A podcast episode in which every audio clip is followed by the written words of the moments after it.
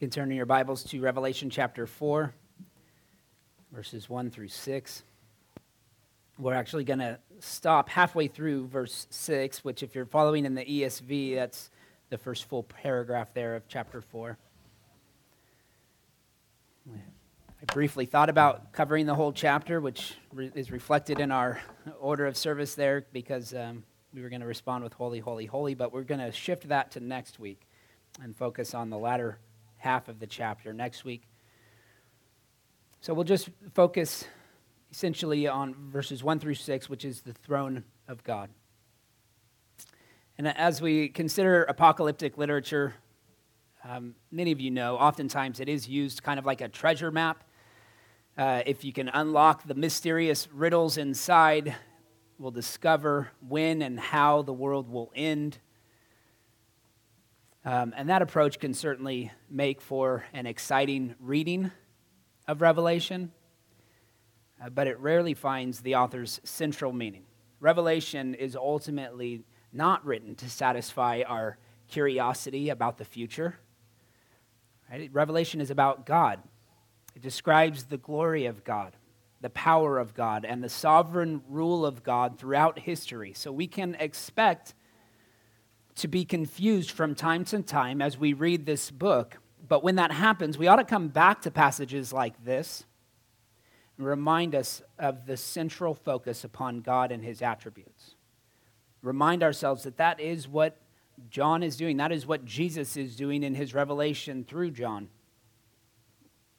And it's important to keep two principles of interpretation in mind. First of all, as we spent several weeks on in the introduction to this series, Revelation is cyclical, it's not chronological.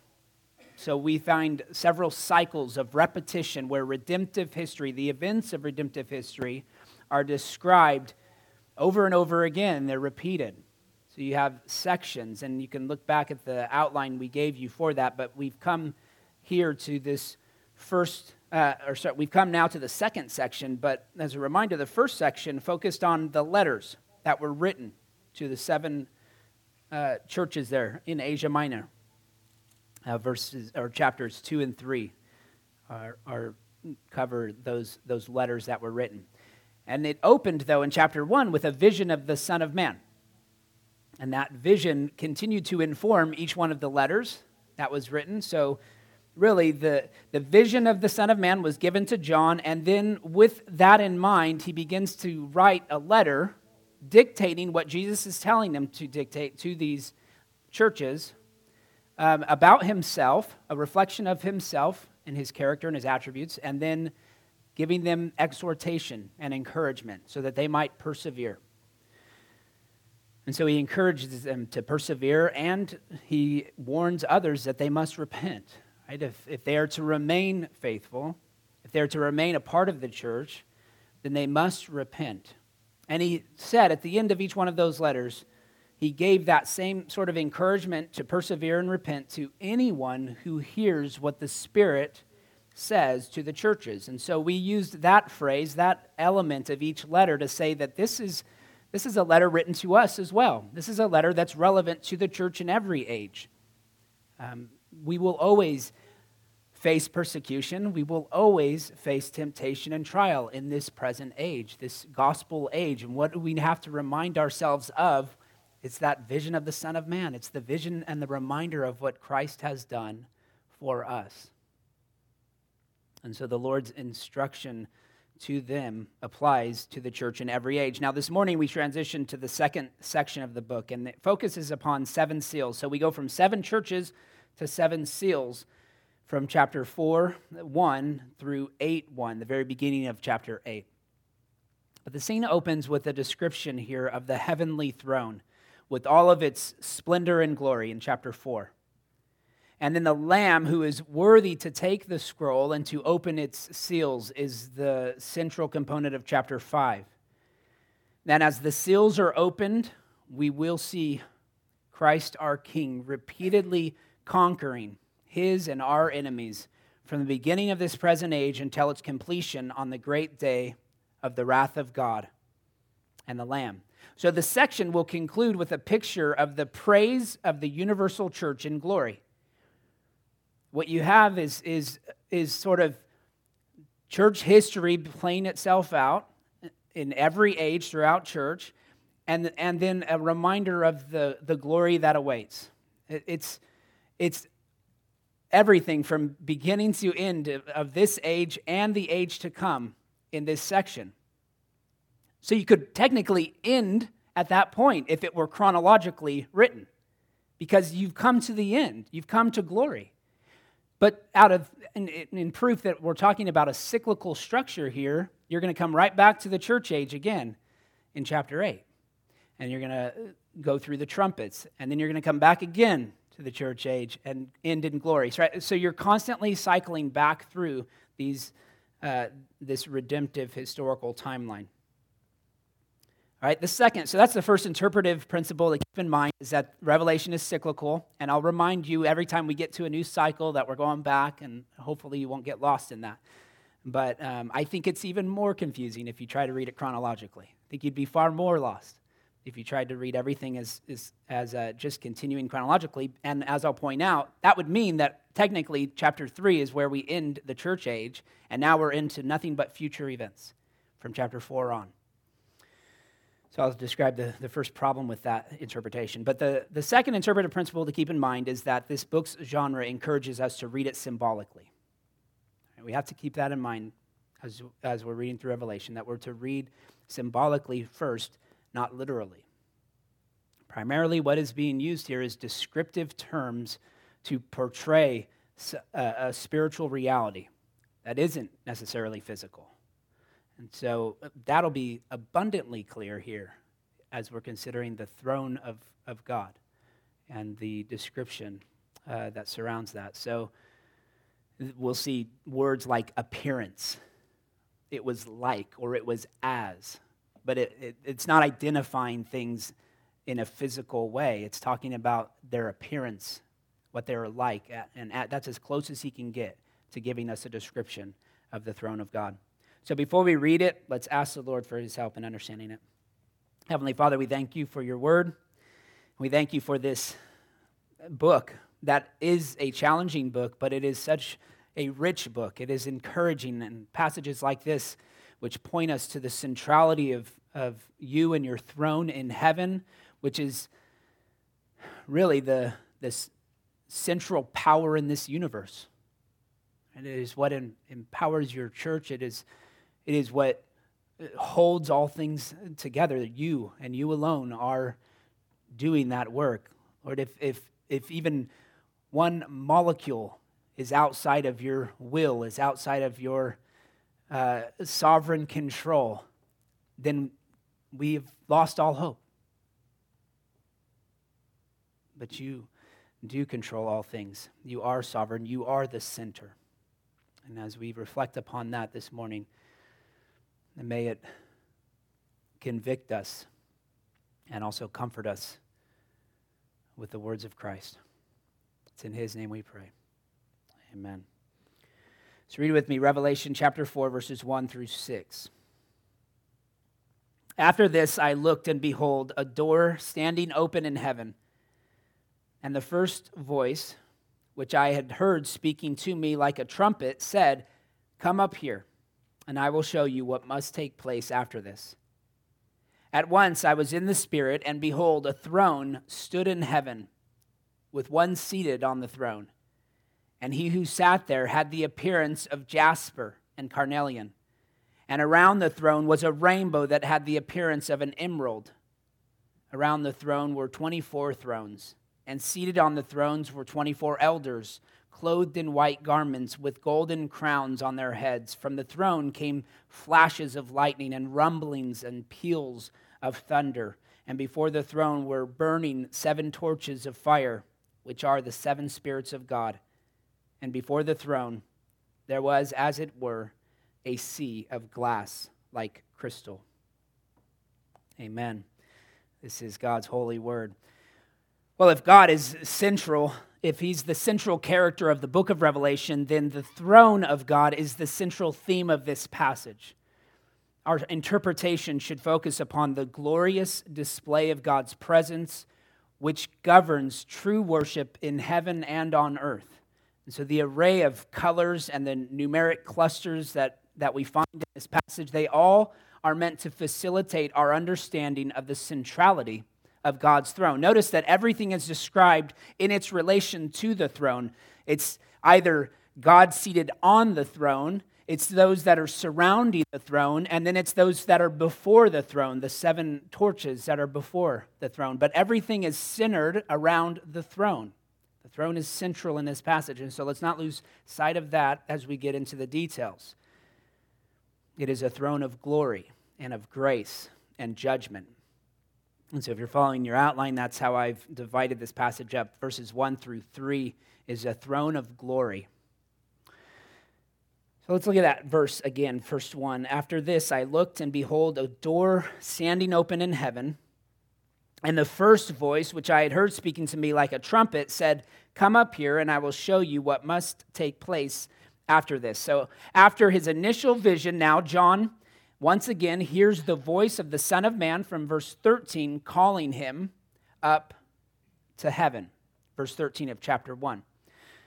Um, and it, it's calling him here like a trumpet in order to show him the future of the church, which would include events related to the seven churches that had just received letters.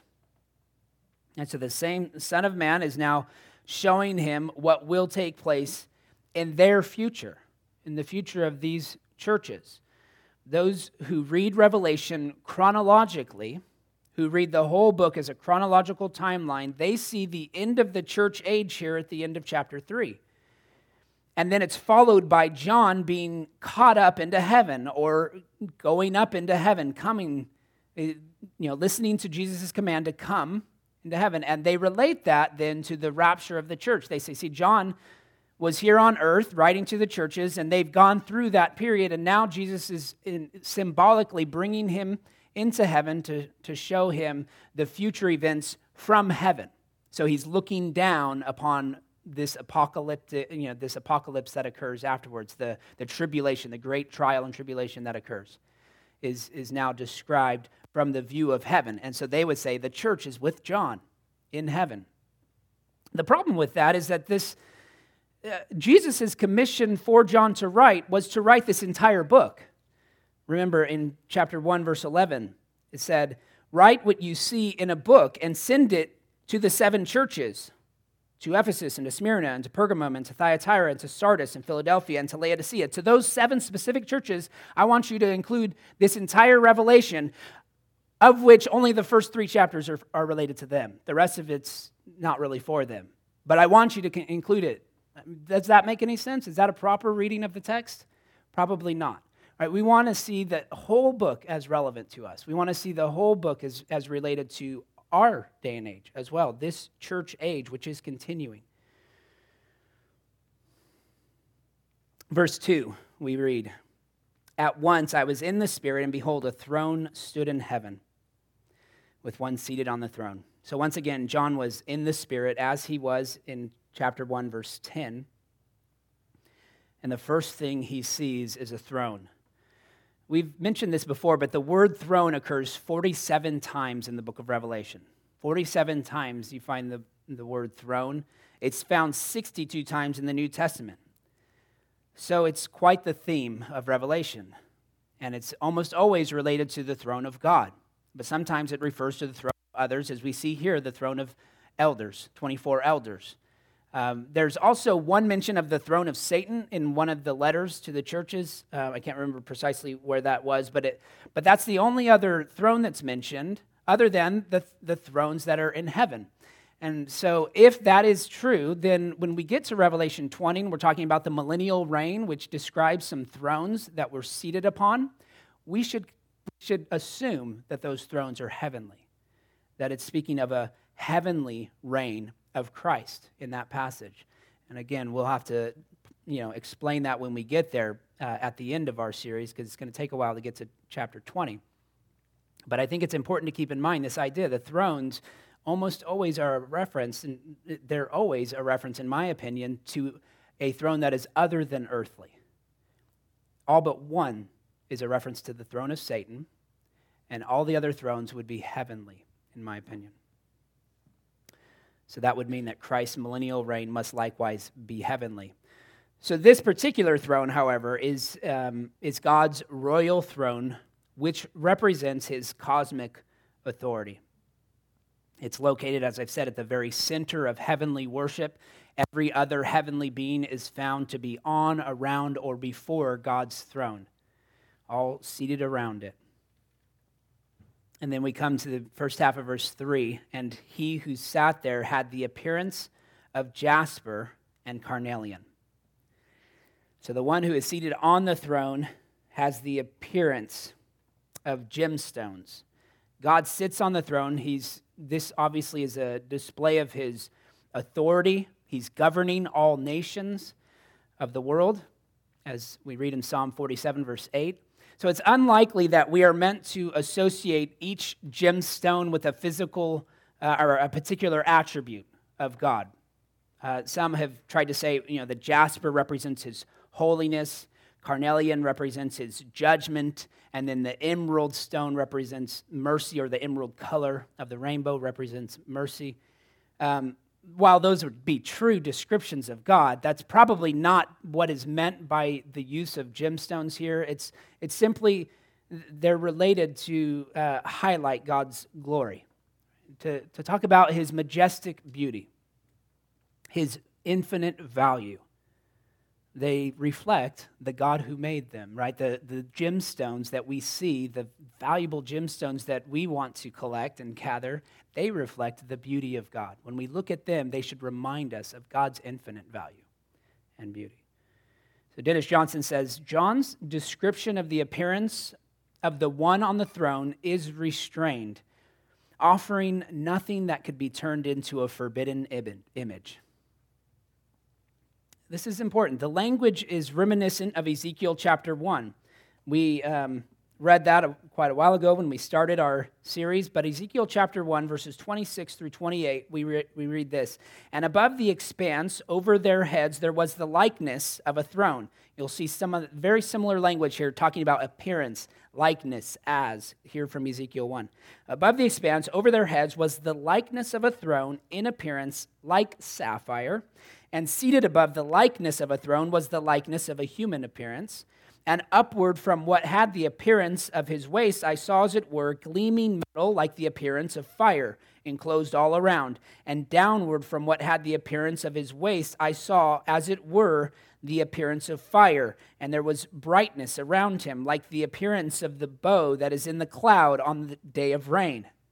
I mean, it's, it's like this is exactly what John is reflecting upon as he's describing the throne of God. It's, it's a very similar language, even, even uh, including the rainbow and the appearance that is like gemstones, like sapphire. So, like the appearance of the bow that is in the cloud on the day of rain, so was the appearance of the brightness all around. So, it's, it's the brightness of God's beauty, of his glory, that is shining forth from the throne. And so the language that's reminiscent of Ezekiel, with its emphasis upon images that have an appearance to things we can imagine, but are not identical to them. It's not that he was actually seeing these gemstones, he's saying they're the appearance of them. The Lord has always protected his prophets from mistakenly portraying a visible representation of the Godhead in physical form. He's, he's always done that. In Deuteronomy chapter 4, verses 15 and 16, therefore, watch yourselves very carefully, since you saw no form on the day that the Lord spoke to you at Horeb out of the midst of the fire.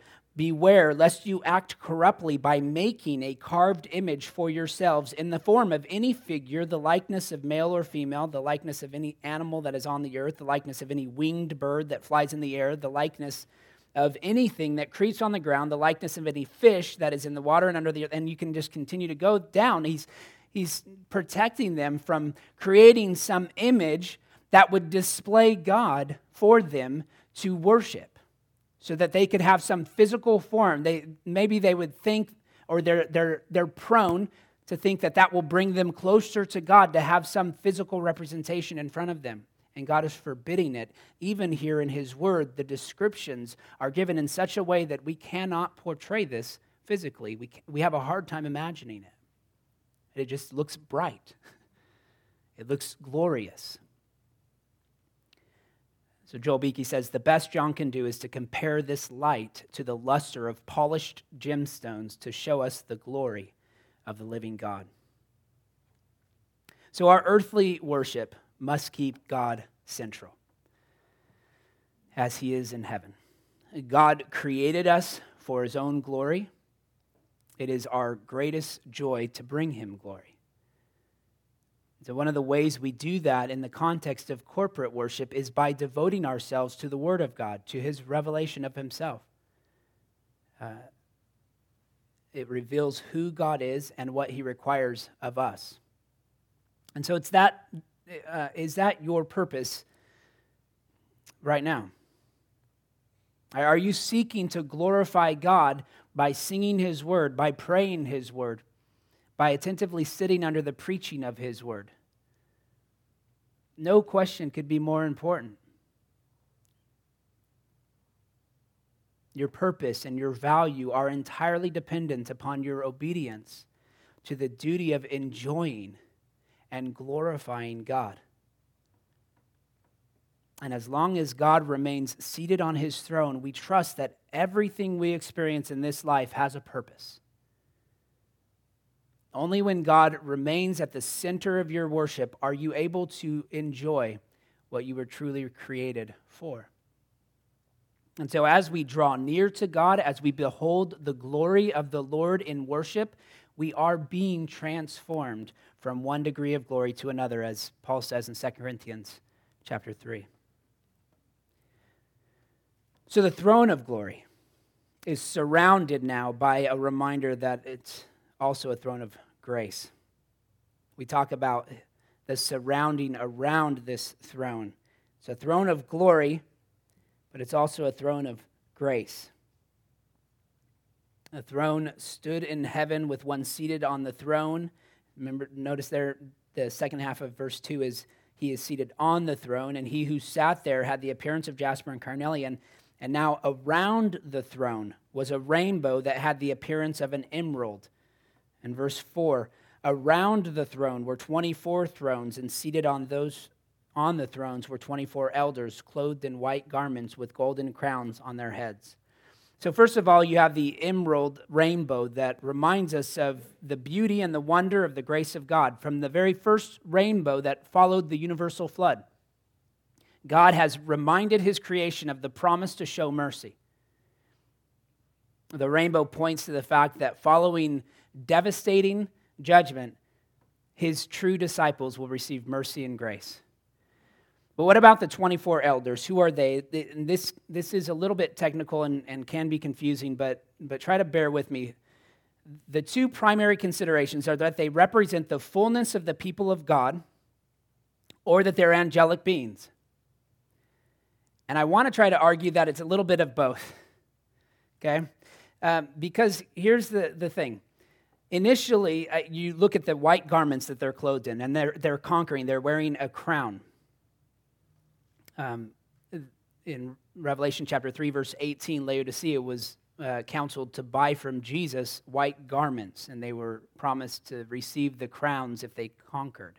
So they're dressed in white, they're rewarded with the victor's crown. It seems to indicate that these 24 elders were symbols of the universal church.